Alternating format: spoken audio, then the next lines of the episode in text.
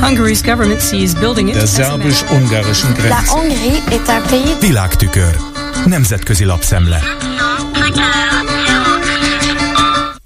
Embercsempészek közötti gyilkos tűzpárbajok, végzetes karambolok teszik a korábbinál is kockázatosabbá a nyugat-balkáni migráns útvonalat. Mégis egyre több az érkező, írja Nick Thorpe, a BBC magyarországi tudósítója a szerb határvidékről küldött tudósításában. Beszámol arról, hogy a múlt héten legkevesebb három, feltételezések szerint afgán személy halt meg a szerb oldalon, a magyar határkerítéstől mindössze néhány száz méterre egy elhagyott mezőgazdasági épület komplexumban kitört lövöldözésben. A rendőrség szerint marokkói, afgán, illetve szíriai bűnbandák viaskodnak egymással a határtérség fölötti ellenőrzés megszerzéséért. A BBC tudósítója Szabadkán megtekinthetett egy olyan videófelvételt, amelyen embercsempészek ütik-verik azokat a fiatal afgánokat, akik fizetség nélkül saját szakállukra próbáltak átkelni a határkerítésen. A 175 km hosszú drótakadályból jószerével az embercsempészek húznak hasznot, mert az könnyíti meg számukra, hogy kontrollálják, ki kelhet át pénz ellenében az ő jóváhagyásukkal. Az egyéni kezdeményezéseket pedig jobban meg tudják hiúsítani.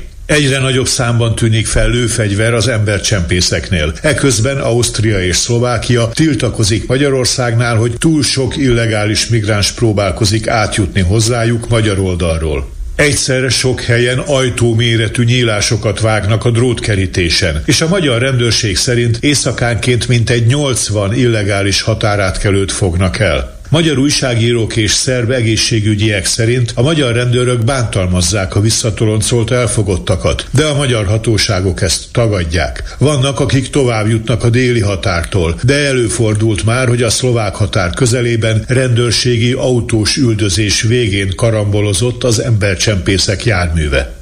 Tekintettel az EU tervezett bővítésére, az unió reformokkal történő megerősítésére vonatkozó elképzeléseket vázolt fel Berlinben Annalena Baerbock, német külügyminiszter, írja a DPA hírügynökség, amelynek az erről szóló beszámolóját széles körben átvette az országos média, így például a Frankfurter Rundschau is. Bérbok javaslatainak a lényege nem újdonság. Abból indul ki, hogy a hat nyugat-balkáni országgal, illetve adott esetben Ukrajnával, Moldovával és Grúziával is kibővített, mindenképpen több mint 30 tagállamból álló EU, ha el is tekintünk az F-ben szintén tagjelölt Törökország esetleges belépésétől, alig ha nem irányíthatatlanná válna, ha továbbra is olyan kiterjedt mértékben élhetnének az egyes tagállamok a vétó lehetőségével, mint jelenleg. A német diplomácia irányítója szerint a pénzügyi politikától a külpolitikáig több területen egészen szűk esetkörre kellene visszaszorítani a vétójogot, és ehelyett a többségi elv alapján történő döntéshozatalra kellene áttérni.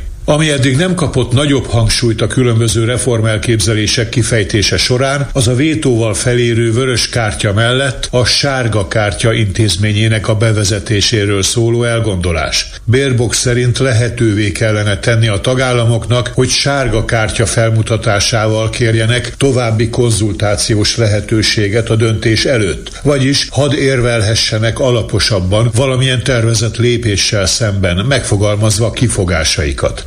A német reform elképzelésekhez tartozik az is, hogy a tagállamok számának növekedésével párhuzamosan nem lehet a végtelenségig növelni sem a javaslattevő végrehajtó intézményként működő Európai Bizottság, sem az Európai Parlament létszámát. Ebből az is következik, hogy nem minden tagállam tarthat majd igényt automatikusan egy-egy EU biztosi posztra. Elképzelhető, hogy bizonyos hatásköri területekért tagállamok csoportja lenne felelős. Fontosnak tartják Berlinben azt is, hogy az EU gyorsabban tudjon reagálni, ha egy tagállam ismételten megsérti az unió alapelveit. Ennél a pontnál a DPA is megjegyzi, hogy leginkább Magyarország példája hat ösztönző erővel a szabályozás módosítására. Budapest ellen ugyanis hosszadalmas eljárás folyik a jogállami elvek megsértése miatt.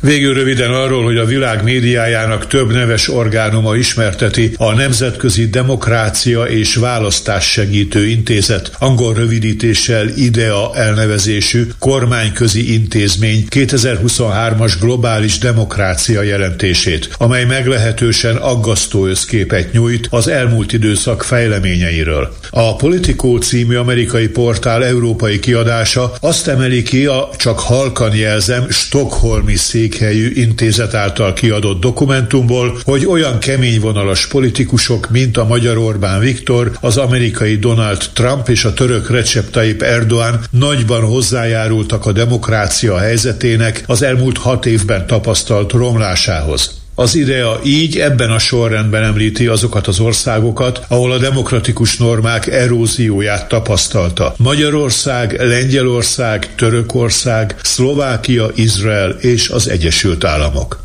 Ez volt ma a Nemzetközi Média Szemle Kárpáti Jánostól. Köszönöm a figyelmüket. Hungary's government sees building it Der szerbus-ungarischen Grenze. Nemzetközi lapszemlét hallottak.